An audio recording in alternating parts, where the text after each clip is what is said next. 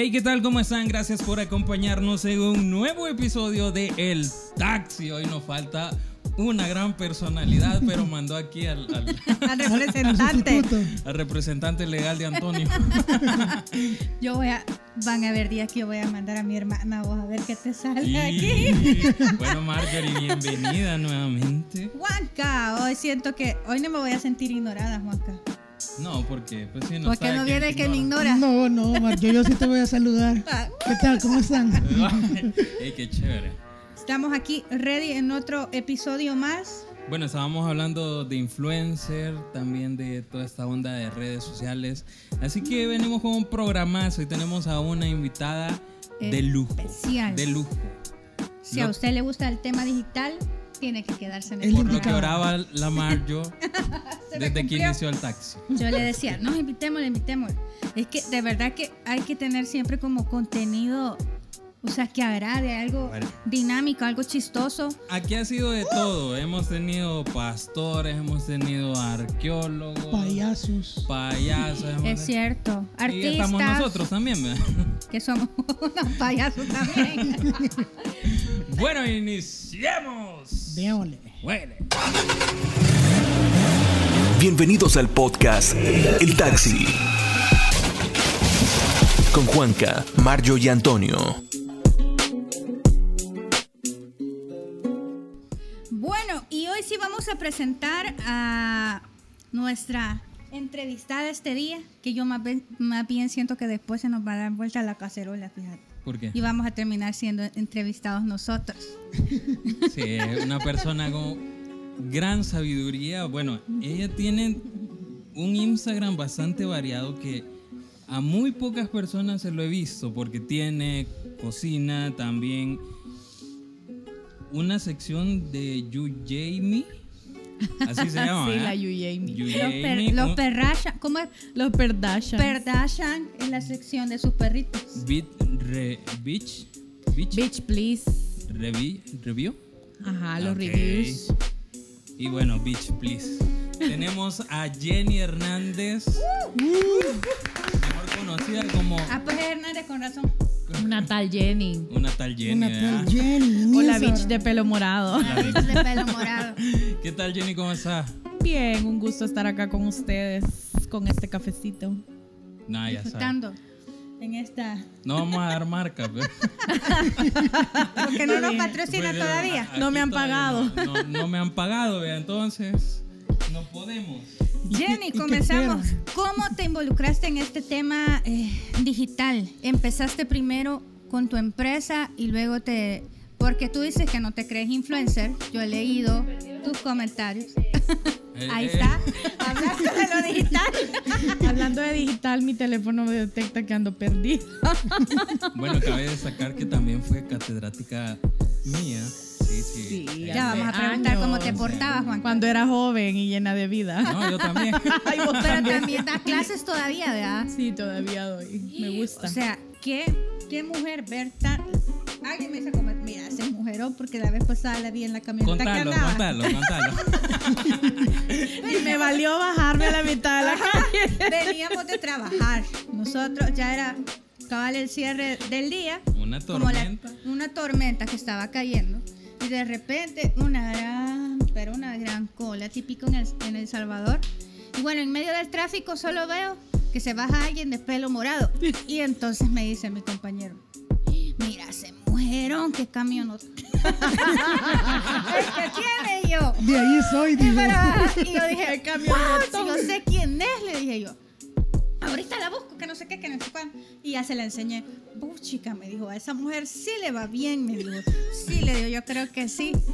Y, y me quedé, nosotros la vamos a tener en el taxi, le dije, la, la semana que viene y te mandé la foto, ¿verdad? Le mandé la foto de lo que decía la parte de atrás de la camioneta porque tiene en vinil escrito algo. Sí, sí, sí. We can be friends if you do not drink beer. ¿Oh, sí? Oye, ¿Oh, sí? ¿qué dijo? Ah, sabe inglés. Ay, no. Después me van a andar siguiendo creyendo que ando en un atajo. Nada que ver, mi camioneta y mi panelito.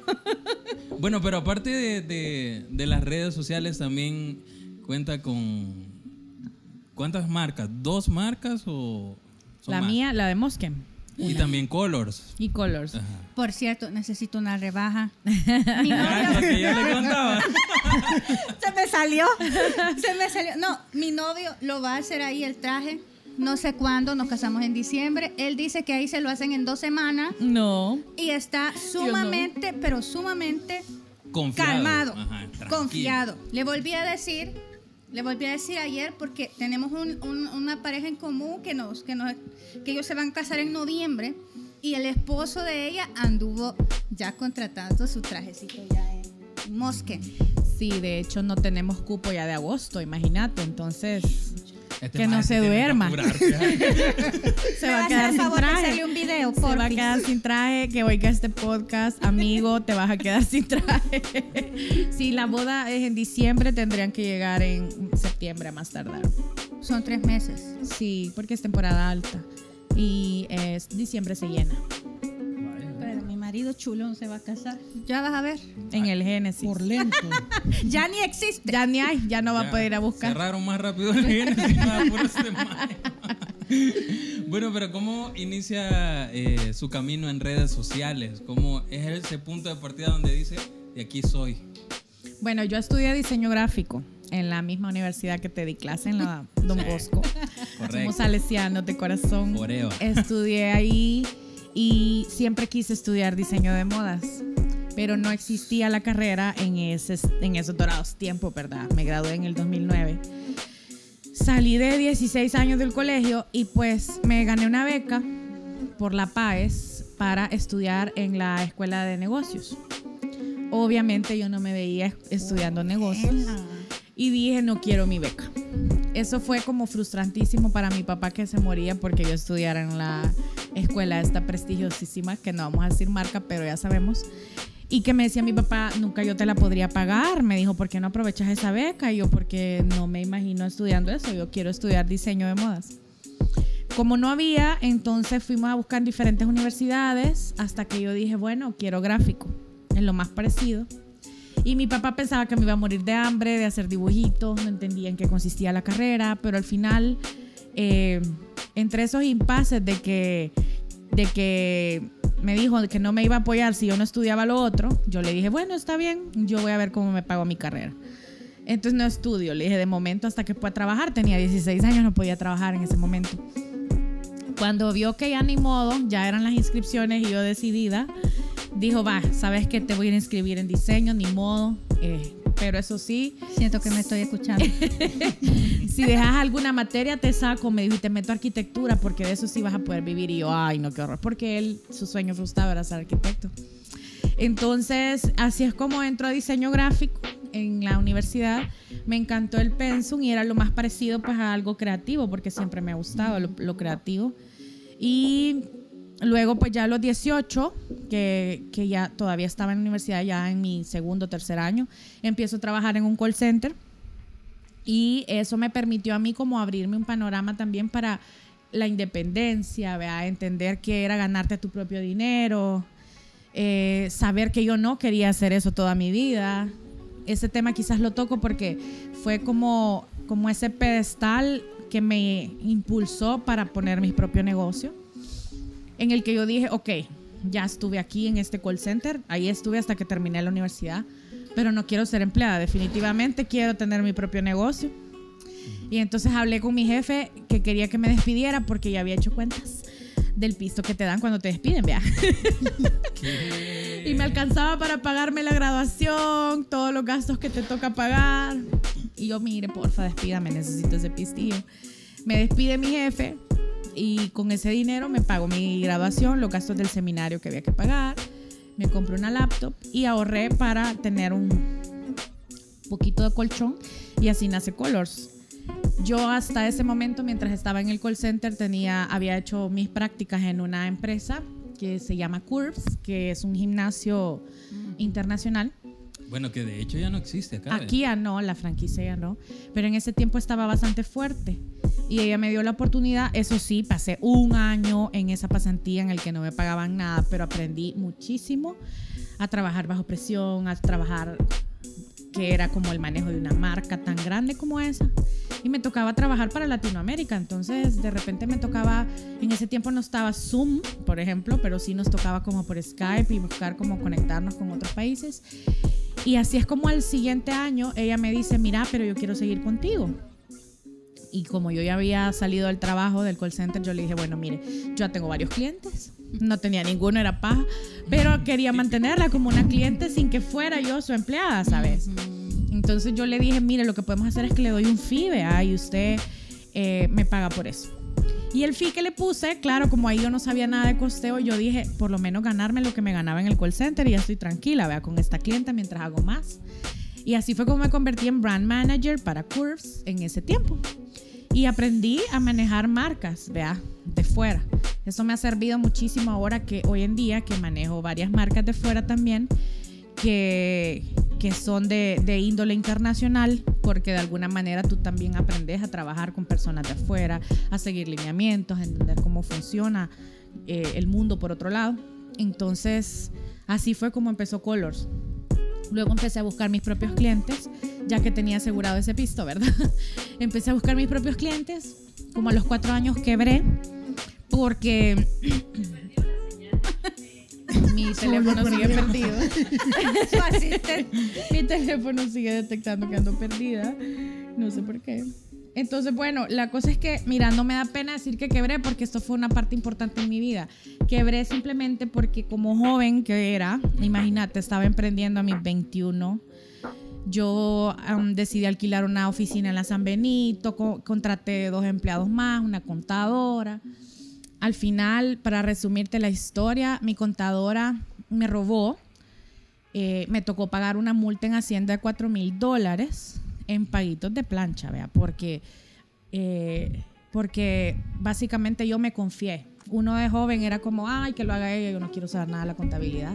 Y era mi amiga, ¿sabes? Entonces también es súper frustrante que tu amiga, vea, que vos le estás dando trabajo, te, te robe. Entonces, claro, me tocó declararme en quiebra, me frustré por un buen tiempo, cerré el negocio y me dijo mi papá, mira, hasta los grandes han quebrado y no has llegado tan lejos para venir y decir, ya no voy a seguir. Empezar en la casa otra vez, me. Y yo como, ay, mi oficina de la San Benito. ¿Sabes dónde era mi oficina? Mi oficina era donde ahora está Vidri, en San Benito.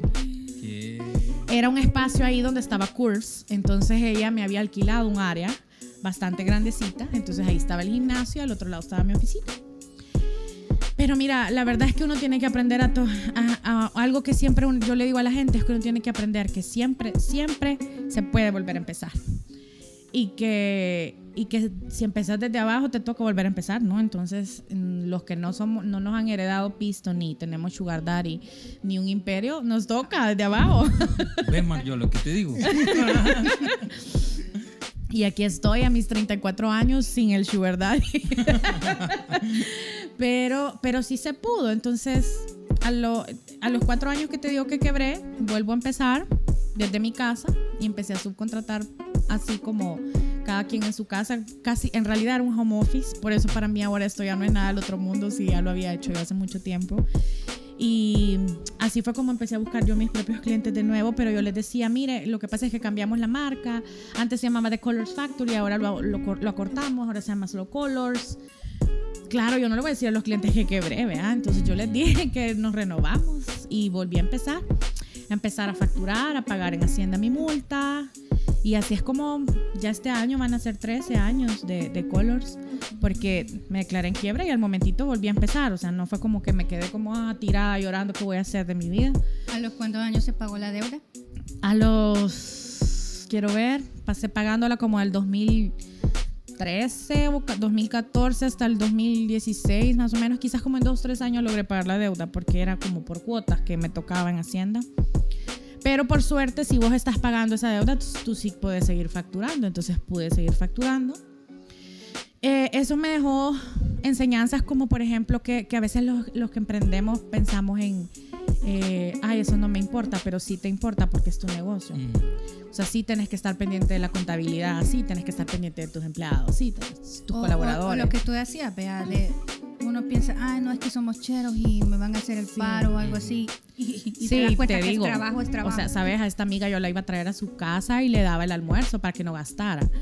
Entonces para mí sí fue algo bien chocante. sí, fue súper chocante porque fue como, "Men, eras mi amiga, ¿verdad?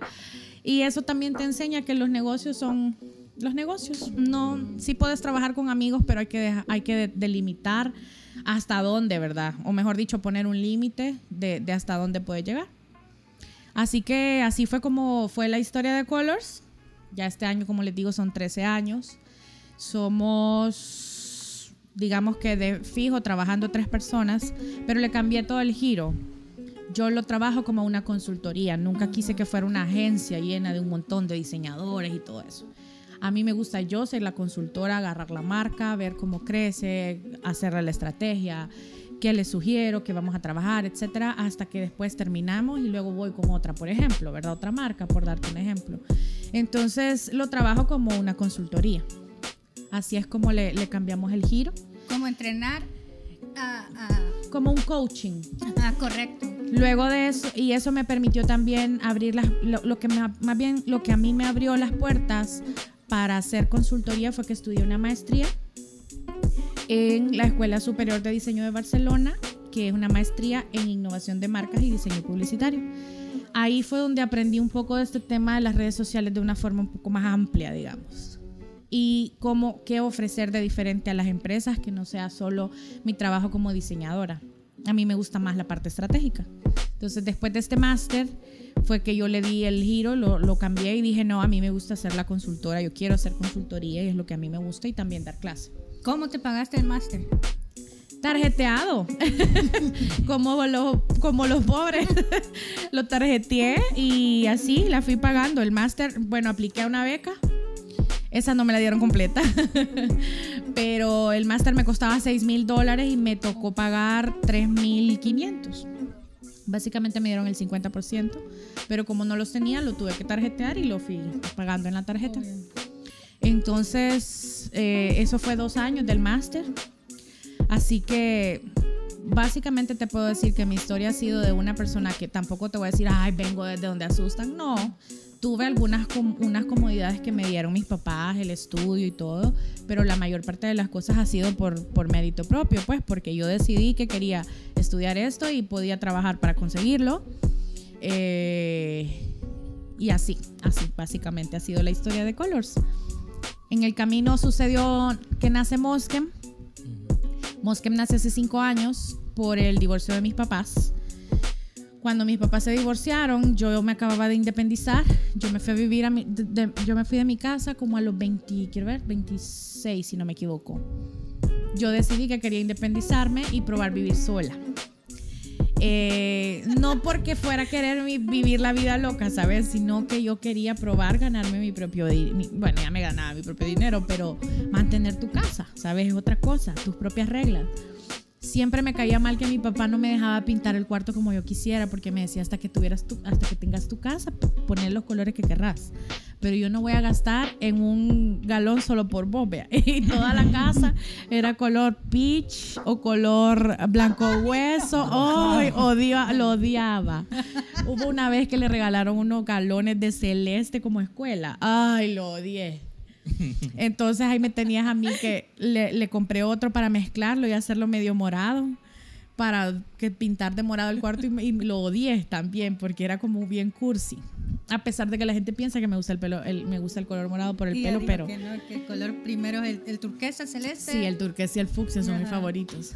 Entonces, nada, yo dije quiero ver qué es vivir sola, tener mis propias reglas. Eh, y así fue, me independicé y empecé a vivir sola. Ahí fue que mis papás se divorcian y me dice mi papá, mira, vamos a vender la casa y les voy a heredar en vida, vea, lo que quede de la casa, porque tampoco crean que, que aquella gran herencia, o sea, había que pagar lo que mi papá debía y el poquito que quedó repartirlo entre los cuatro.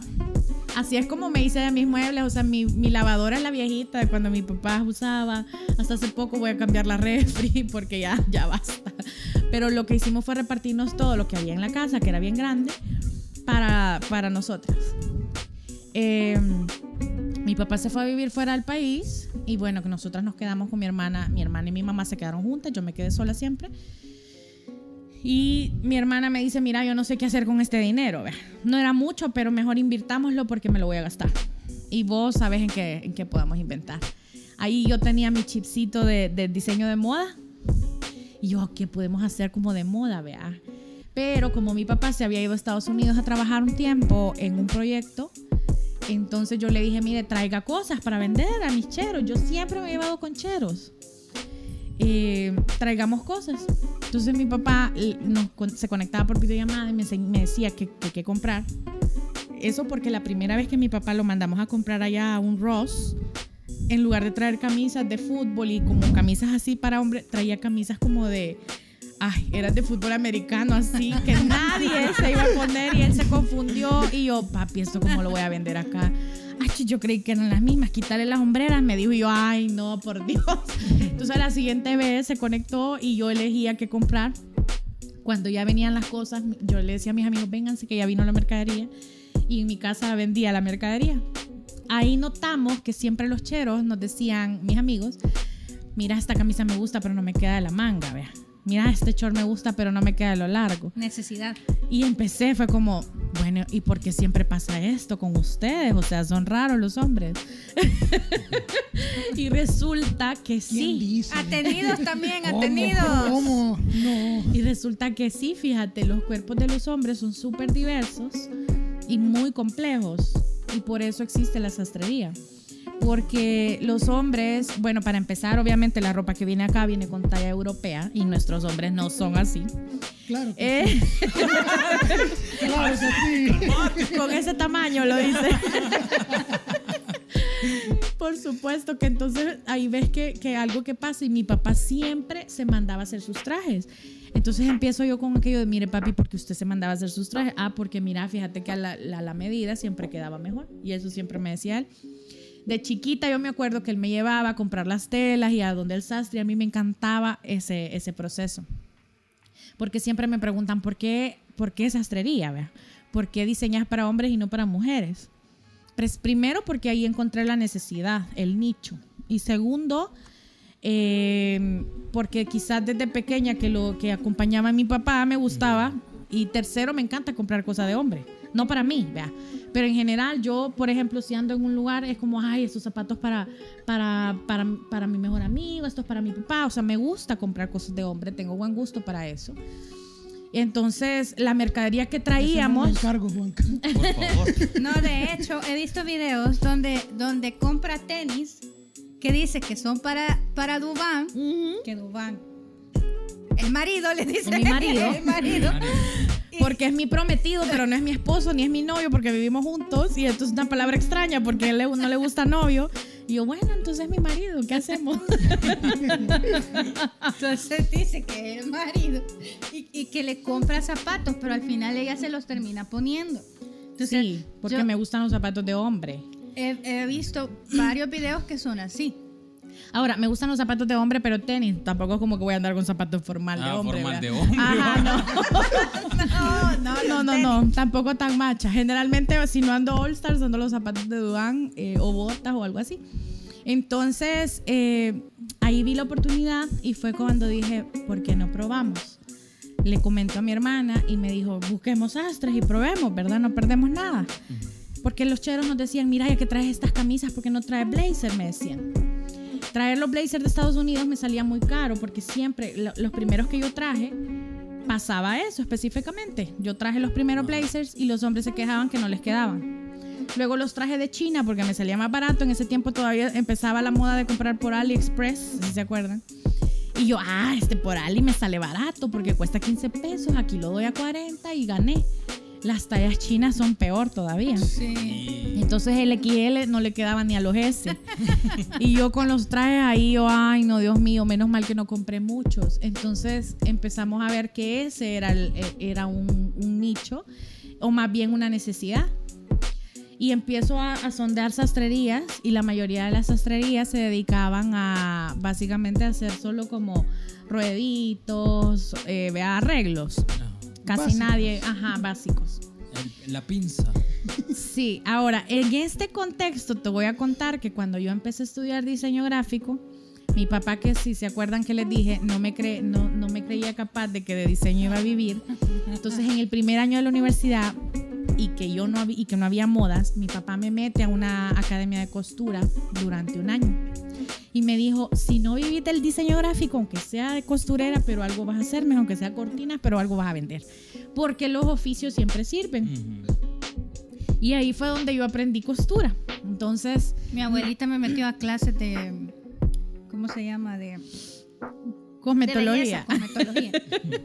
Sí, o sea, la verdad es que antes eso era como el, el- tenías que saber aunque sea un oficio.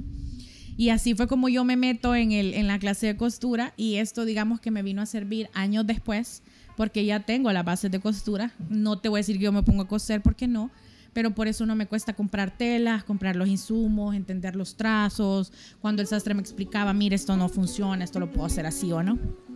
Entonces, eh, digamos que ya para este punto empezamos a buscar sastres y le dije, mire, despedáceme estos blazers que compré porque de todas maneras no, no los puedo vender porque no le quedan a nadie. Y veamos cómo armamos nuestros propios blazers. Vea, o sea, partamos de ahí. Empiezo a buscar telas, a hacer pruebas y le dije, vaya, mire, ¿en cuánto tiempo me puede sacar? Dos sacos, dos chalecos, dos corbatas y dos shorts para ponerlo a prueba. Y me dijo, pasado mañana se los tengo si me da el trabajo, me dijo. Eh, Entonces llegó el día, el pasado, el pasado mañana, y me entregó todo. Y el hombre era muy bueno. Y yo dije, este es. Entonces vengo y yo de Bocona le ofrezco 400 dólares de salario. Y me dice mi hermana, ¿y de dónde vamos a sacar los 400 pesos del salario si no tenemos la tienda abierta todavía? Y yo, mira, como yo estoy dando clases en la U, de ahí le voy a dar ese pisto, vea, o sea, li- literal neto lo que me dan en la U lo voy a dar acá, le dije.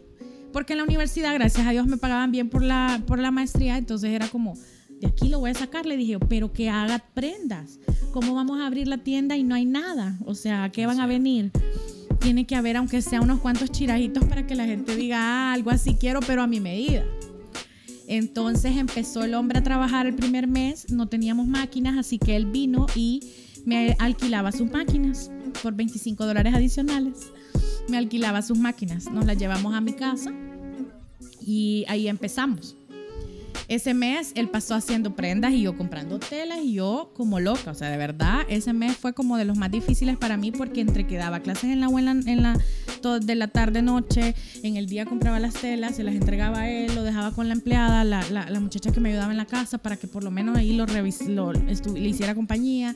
Regresaba yo a la casa, veía las prendas y yo, ay, no podía dibujar, entonces medio le hacía algo y él no me entendía.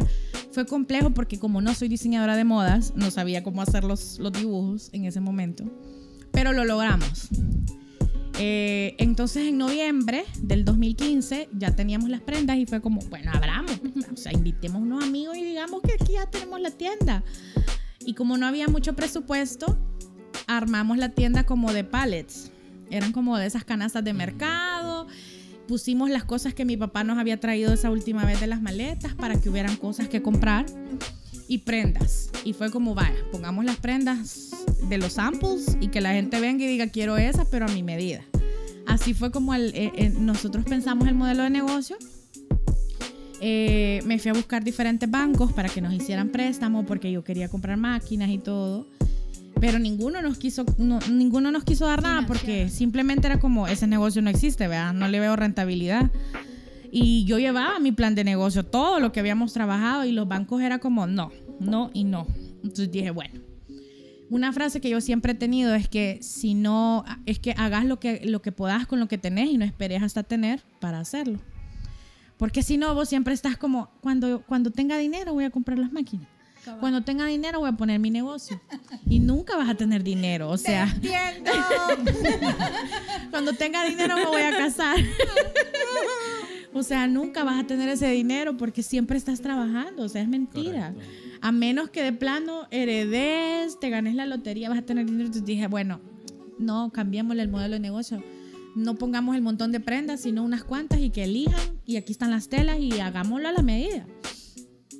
Así fue como nació Moskem. Moskem significa caballero en esloveno. Aperturamos un 15 de noviembre. Aperturamos un 15 de noviembre de 2015. Invitó a mis amigos y para mis amigos fue como, wow, vea qué chivo te quedó. Compraron las cosas que había. Yo no sé si porque eran chivas o porque me apoyaron, pero me apoyaron. Y tuvimos el primer encargo de un traje. Entonces abrí las redes sociales y dije, bueno, si las redes es lo mío, hagámoslo con las redes, ¿no? Y pues te digo, de ahí para acá todo, todo ha sido pura, obviamente también la misericordia de Dios, porque no la puedo dejar a un lado, pero también la estrategia en las redes sociales, eh, de boca en boca, nos hemos ido abriendo paso. Así fue como ya en el segundo año de Mosquem nos busca un productor, que es el de Mercedes-Benz, y nos dice que quiere ver nuestras prendas, porque había escuchado de nosotros que le mandara mis bocetos y mi colección. Y yo, ay, Dios ¿Eso mío. aquí o a otro país? Acá. Ah. Que se las mandara para poder salir en una pasarela. Y yo, "Ih, es el productor de Mercedes-Benz. O sea, yo no me imaginé a este punto. Sí me había gustado el diseño de modas, pero para mí fue como, Dios mío, yo no me imaginé en este punto estar en, un- en una pasarela de un Mercedes-Benz. ¿Y cómo hacías? Porque ya nos habías comentado que estudiaste diseño, pero no tenías Esa base de diseño de moda. ¿Cómo lograste hacer eso? Mira, primero calcaba, agarraba las revistas y calcaba y hacía encima y le decía al sastre, vaya, mire, aquí le dibujé el muñeco, pero solo póngale esta tela aquí y esta tela allá. Y cuando ya, ya me lo terminaba era como, ay, no, no me gusta, mire, deshágalo. Así fue como yo iba entendiendo que, por ejemplo, una solapa no la puedes deshacer así nomás, que los botones no los puedes solo así, mire, quítalo y póngale. Entonces fue como, ah, bueno, tengo que aprender a dibujar bien mis ideas para que él me entienda, porque perdíamos mucho tiempo y tela en estar haciendo pruebas. Cuando me piden los bocetos de mi colección, como no los tenía, y sí me agarró la agonía y dije, no, pero no, por esto no me van a sacar, vea.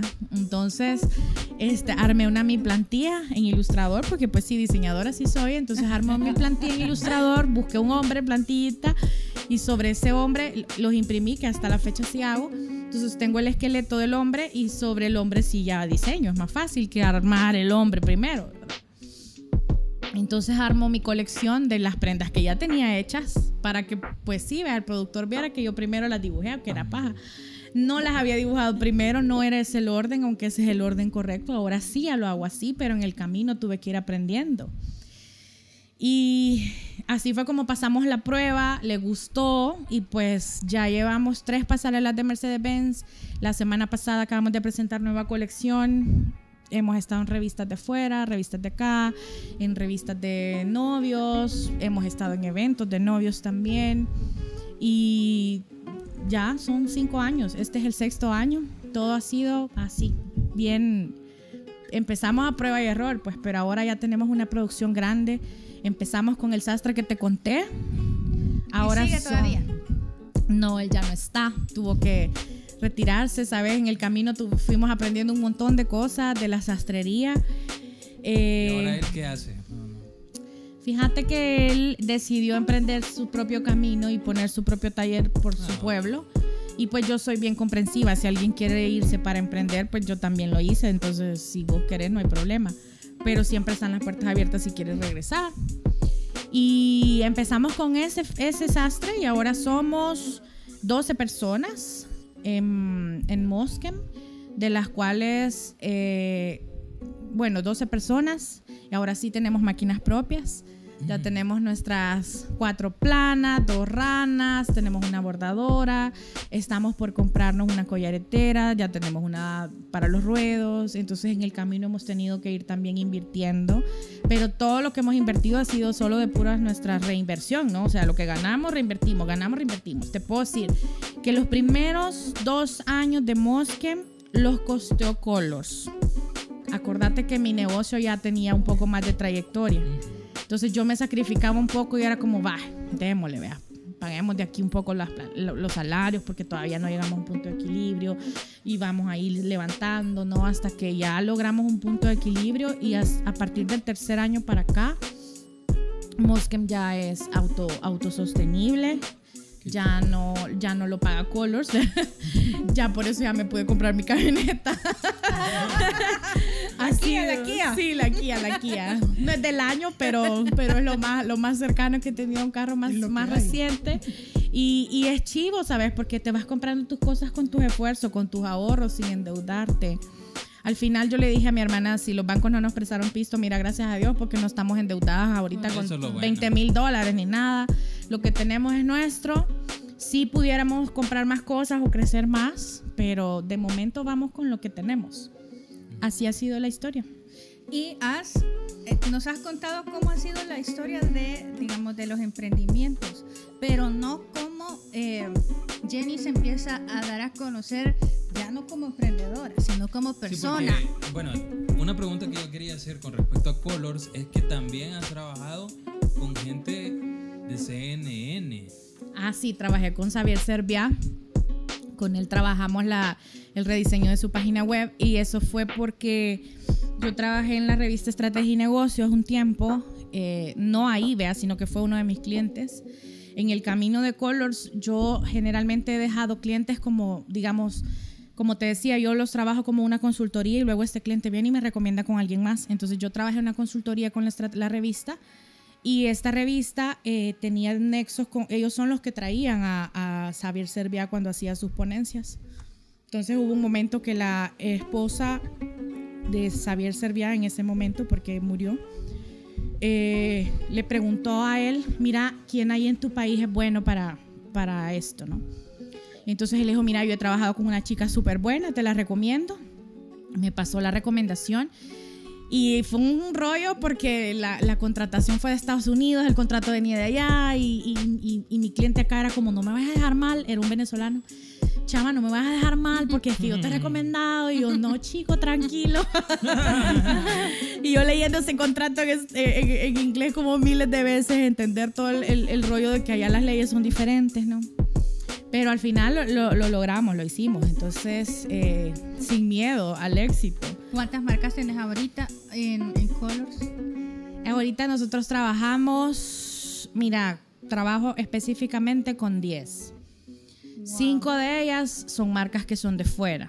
Trabajamos la, la- la línea para TG, Sexy Hair, Rosk, Brazilian, Babyliss, que son marcas que son internacionales. Yo quiero mi Babyliss. Sí, por eso tengo el pelo bien cuidado, fíjate, la gente siempre me dice, ¿usted tiene salón? Y yo, no, pero conozco de esto. y, y eso también ha sido, pues, que la empresa, la empresa que la distribuye me abrió las puertas también, eso fue una cosa también de Dios. Alguien me recomendó ahí, me abrieron las puertas y pues ya tengo tres años trabajando la estrategia con ellos. Pero no solo eh, eso, eh, a ese punto iba, hablas de tu emprendimiento, pero no, no hablas de cómo has ido creciendo como, como influencer, aunque digas que no. pero yo siento que ahora no a cualquiera le decís, toma este, este, por ejemplo, esta plancha y recomendala. O sea, y vos también lo has dicho muchas veces en tus posteos. Ser influencer no solo es decir, ah, este, ay, qué bonito. Ah, tengo Esta- mil seguidores y ya me creo alguien. Ajá, sino que de verdad estás recomendando algo que tú usas y que a ti te ha servido.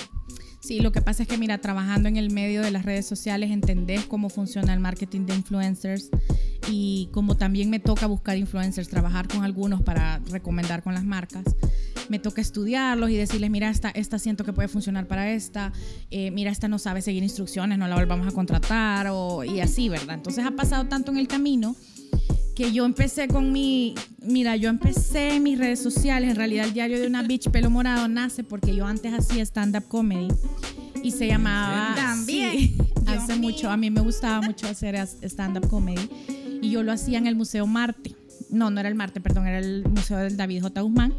Los viernes ahí había un café que es un bistro y ahí yo hacía mi stand-up. Entonces se llamaba un cafecito con la Jenny, porque ahí la gente llegaba, se tomaba un cafecito, yo hablaba mi, mi loquera y, eh, y la gente se reunía ahí, ¿no? Cuando el dueño de ese restaurante, de ese bistro, decide que iba a venderlo, entonces ya no podíamos hacer presentación ahí. Y en eso también yo ya estaba como un poco más de lleno entre la universidad, entre dar clases en la universidad, estaba por empezar la maestría, entonces ya no me quedaba tiempo de preparar mis, mi- mis monólogos. Y dije, bueno, ya ni modo, vea. O sea, y después lo, lo retomo. Siempre me gustó ese rollo. Eh, y para no dejarlo como tan tirado, intenté hacer un canal de YouTube, pero no- como te dije hace, ahorita que estábamos fuera, yo no sirvo para los videos porque me da flojera o, eh, eh, editar videos. Entonces, cuando descubro que en Instagram nacen las stories y salen las stories y todo, fue como, pues la aquí me gusta porque no tengo que editar nada. O sea, es, soy yo libremente y eso es lo que me encanta. De hecho, mis stories tienen vistas hasta de 2.000, 3.000 diarias. Gente que se echa todas mis historias. O sea, que yo a veces digo, de verdad no se aburren de oírme.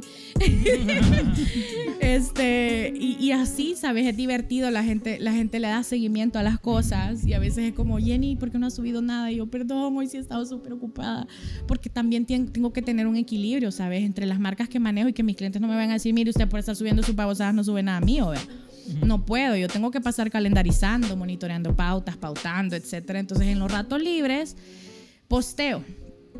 Y eso hizo que mi comunidad fuera creciendo poco a poco de forma súper orgánica, porque imagínate que empecé como con 500 seguidores cuando yo hacía mi monólogo.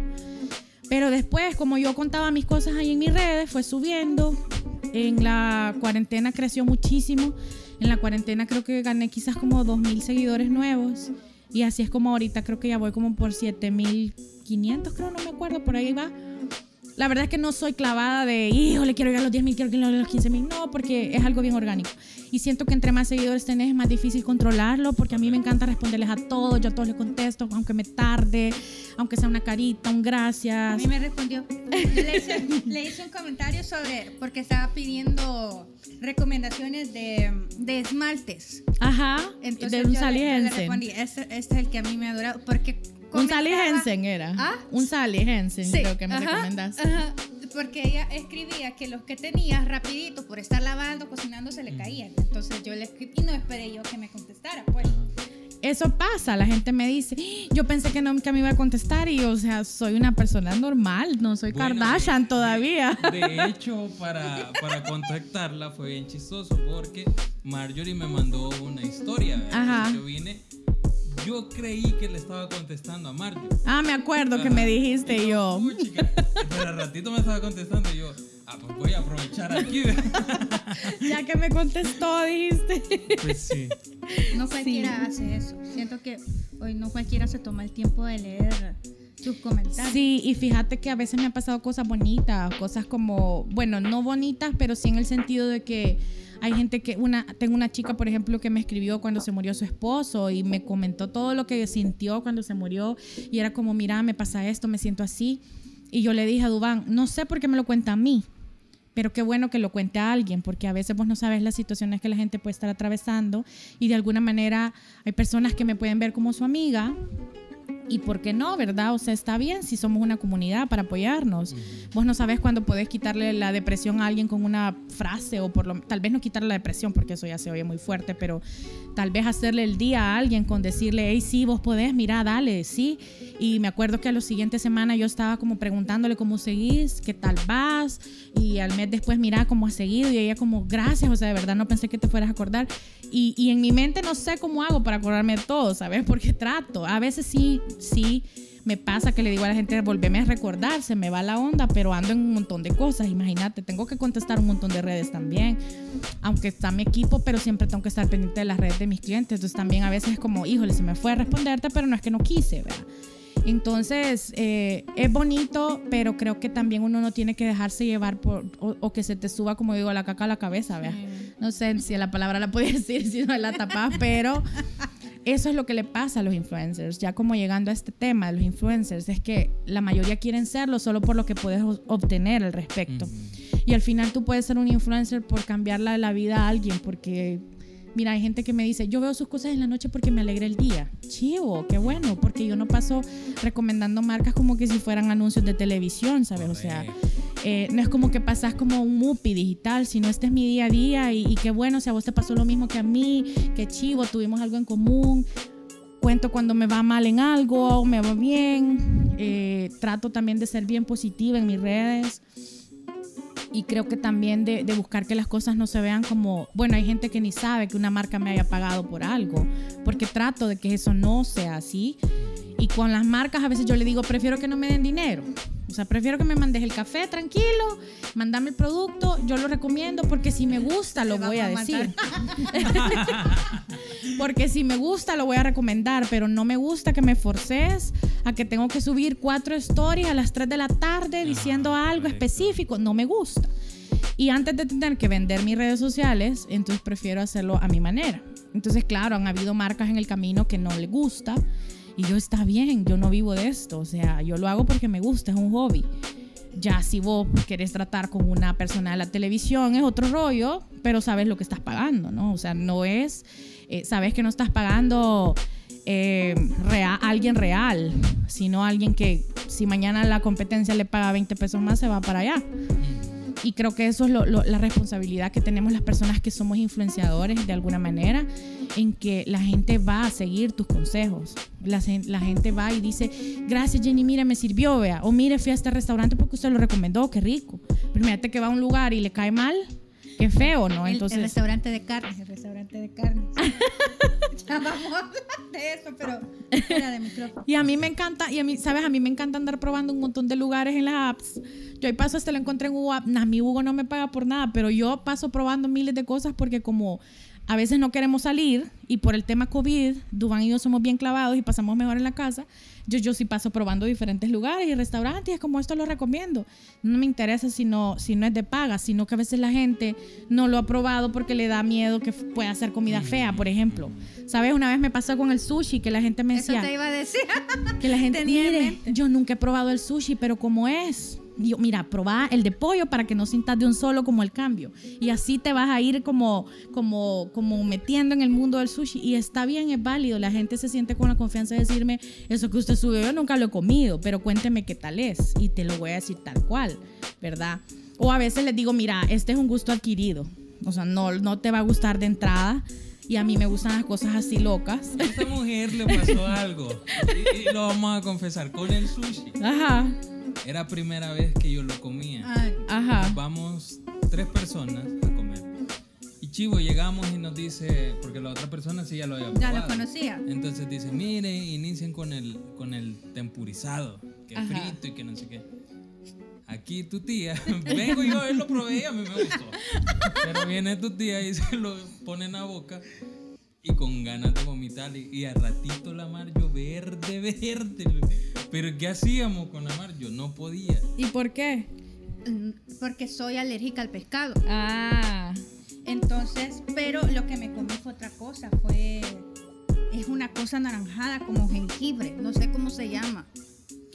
El wasabi. Esa, esa cosa. Ajá. El wasabi es verde. El wasabi es el verde. no, el jengibre. El jengibre es el anaranjado.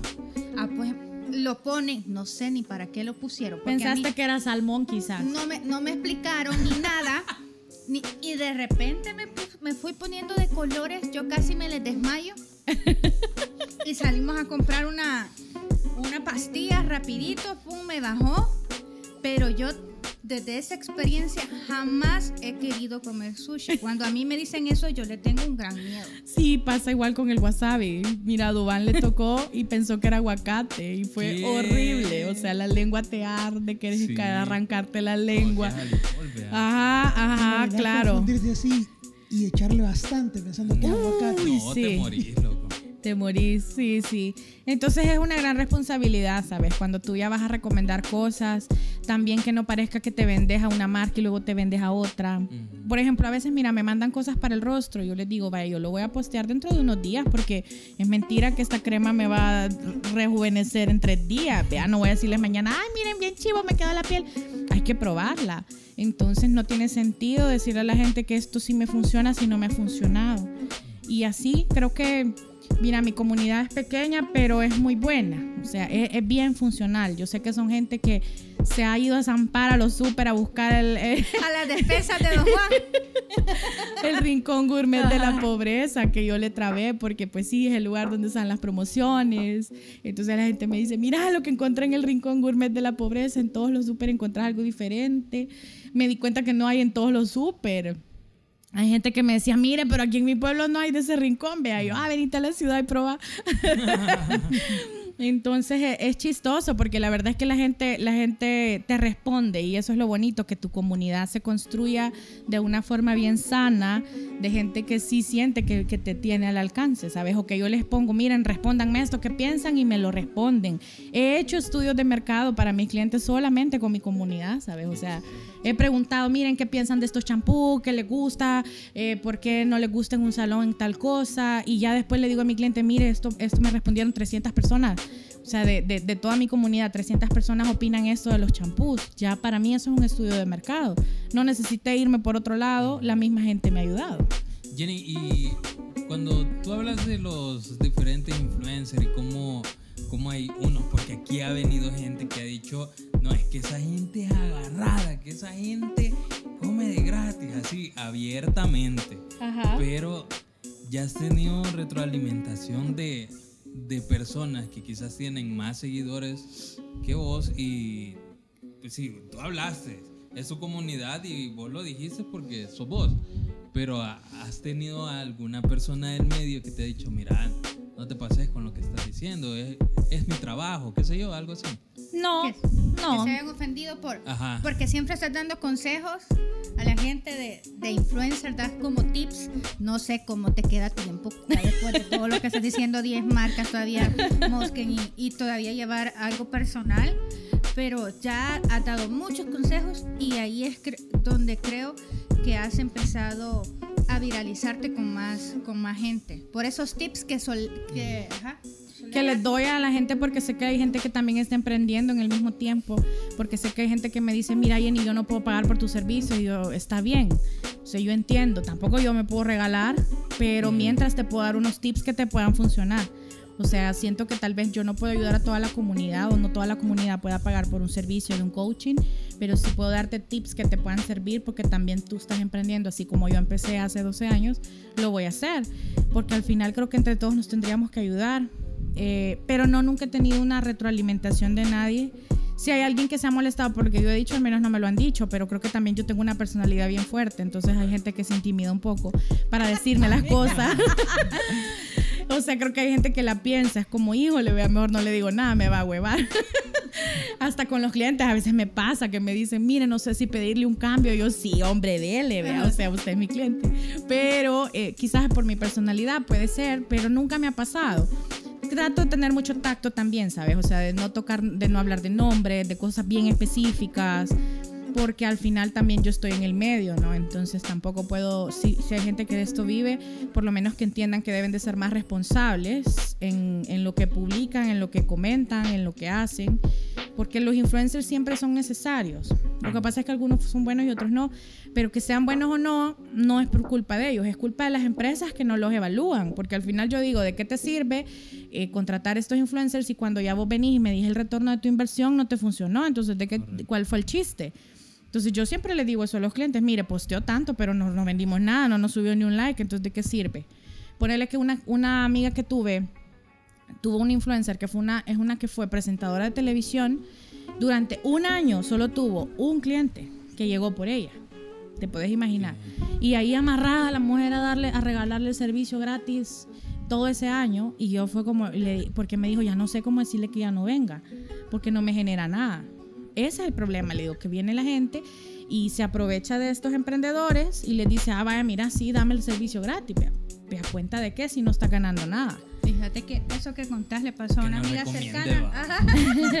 Eso le pasó a una amiga eh, también que, que lleva marketing digital de una empresa y, y me dijo lo mismo. Entonces me dice, te voy a contar así, tal cual. Porque es un ejemplo que yo siempre, y es un ejemplo que yo le puse a mi jefa ahora para que diera la opción de poder contratar a un influencer. Eh, a- había contratado a una mujer por prácticamente todo el año y ella hacía sus posts, pero sus posts no producían.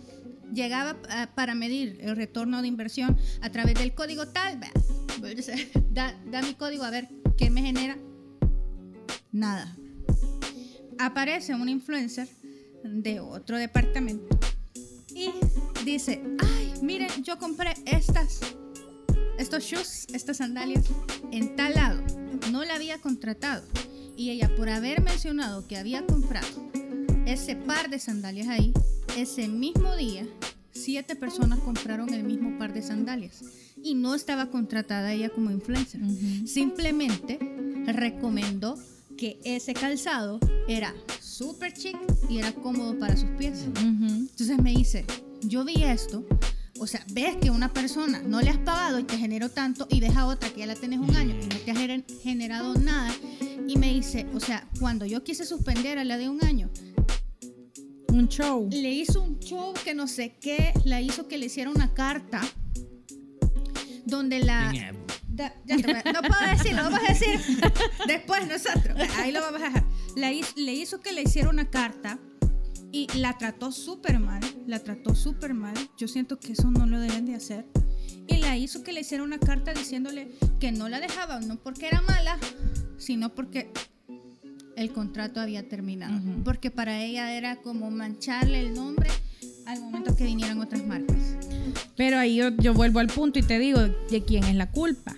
Entonces por eso es que yo prefiero dar los tips y les digo, las culpas son de las agencias, las culpas son de los emprendedores, la culpa es de nosotros que creemos en que esta persona, vea, porque estuvo en la tele, por ejemplo, yo siempre digo, si alguien estuvo en la tele no necesariamente es influencer. Obviamente esta persona de la televisión tiene 500 mil seguidores porque lo vio todo el país, es lógico que la sigan pero no significa que tiene capacidad de influencia precisamente. Entonces es tu tarea. Y yo cuando agarro una marca o una marca me dice, mira, queremos trabajar contigo, te queremos enviar algo, siempre les digo, aquí está mi kit, que está disponible para quien lo quiera, cosa que todos los influencers deberían de tener. Este es mi kit, estas son mis métricas, estas son mis vistas. Pero es difícil porque vos les decís, mira, mándame tus métricas y no te las quieren mandar. Entonces ahí te das cuenta que Mm. las quieren ocultar y por ende ya no es funcional. Yo cuando ya alguien no te no sabe ni qué mandarte y te quiere mandar captura de sus seguidores, a mí no me interesan los seguidores, quiero ver tus métricas. Entonces, yo les digo, aquí está mi kit, estas son mis métricas. Tengo inclusive un estudio en mi, en mi kit está en el Media Kit de la Jenny, ahí está. ¿Cuál es mi target de personas? ¿Qué es lo que le interesa a mi gente? Y le digo a la marca, probá. ¿Por qué? Porque mi comunidad muy probablemente no esté interesada en tu producto. Y no quiero que te amarres a mí un año y después estés odiándome porque mi comunidad no te comprara, por ejemplo. Entonces, hay empresas con las que probamos tres meses, seis. Hay empresas que me dicen, mira, me ha, me ha funcionado súper bien, sigamos, vea, renovemos por un año. Y además que la gente ni siquiera lo sabe. Y creo que esa es la clave. Que la gente no lo sepa porque vos no lo haces por el negocio, sino porque de verdad eso te gusta y lo quieres recomendar. Entonces creo que eso es clave, que la gente tiene que aprender a pedir las métricas y a medir, aunque seas un emprendimiento pequeño y también depende de tu producto, porque obviamente si tú haces maquillaje, eh, perdón, si tú haces producto como de cuidado, no vas a ver los resultados de forma instantánea. O los emprendedores esperan que te mandaron una vez un regalito y ya levantes, les levantes las ventas y no, es- no es así, pues, o sea, ponele, la gente necesita recordación de marca, que la empresa le esté mandando por lo menos una vez a la semana algo para que la gente se esté recordando, porque no todos compran en el momento. Tal vez ganas seguidores, pero no que te compren. Pero ya en el camino te das cuenta de que la gente dice, ves si la Jenny siempre va a tal lugar. Y a veces me escriben, mire Jenny, viene a ese lugar que a usted le gusta. Ve yo, ay, dale, proba tal cosa, vea. Y ya, ahí está. Ese fue un cliente que llegó y no llegó el día que lo recomendé, llegó tres meses después probablemente. Entonces, eh, es, es la labor nuestra medir el, el retorno y que si esa persona no funciona, simplemente ya no le mando nada. Qué chévere. Qué chévere. Hay mucha tela que cortar en este Sí, tema. Yo, no, oye, yo pudiese pasar hablando. En una, en una segunda oportunidad. La segunda ya cobro. Ah, Aprovechar la primera es gratis. Gracias, gracias a Dios que en la primera no nos Ah, cobró. pues sí. porque Es como sí, el trial period, ¿sabes? ya hemos tenido a unos que todavía no han venido. ah, que nos sacan la agencia de un solo. Nos venga. sacaron la agencia de una sola vez. Y nosotros también somos emprendedores en esto del podcast. Sí, todavía no tengo un representante, no hay problema. Eventualmente te voy a decir, habla con mi manager. Bueno, gran programa que hemos tenido esta, esta noche. Un programa que sale el miércoles. Bien hablantín. Sí, estuvo participativo. Tío, sí. gracias. Un poquito. Representación a un gran personaje. Saludos, Antonio, hasta donde esté. Saludos. Sí, todavía están los chorros. ¿eh? Carretera Los Chorros. Y Bueno, a- aprovechando estos últimos segundos, no olvidemos que eh, queremos agradecer al buen bajón porque ha confiado también en nosotros. Recuerde Correcto. que ellos sirven todo tipo de, de Hasta comida las dos de la hasta las mañana. 2 de la mañana. Sí, también a Repli, también que nos ayuda con cuestiones eh, de multimedia, video, también camisetas que ya pronto las vamos a tener con nosotros, las vamos a tener a la venta, así que pendientes también a Socialize Digital que nos mantiene ahí las redes sociales bien, bien, bien bonitas y también a Tapicería de Jerusalén, así que ustedes pueden contactarlos y también a Jerusalén Studios. Así es, esto ha sido todo por hoy. Nos escuchamos en un próximo programa. Correcto, Taxi. ya vamos a tener ahí al, al- al buen Antonio. Y los dejamos hasta aquí. Chao, chao. Chao. Ya, ya terminó esto. Nos vamos. Adiós. El taxi con Juanca, Mario y Antonio.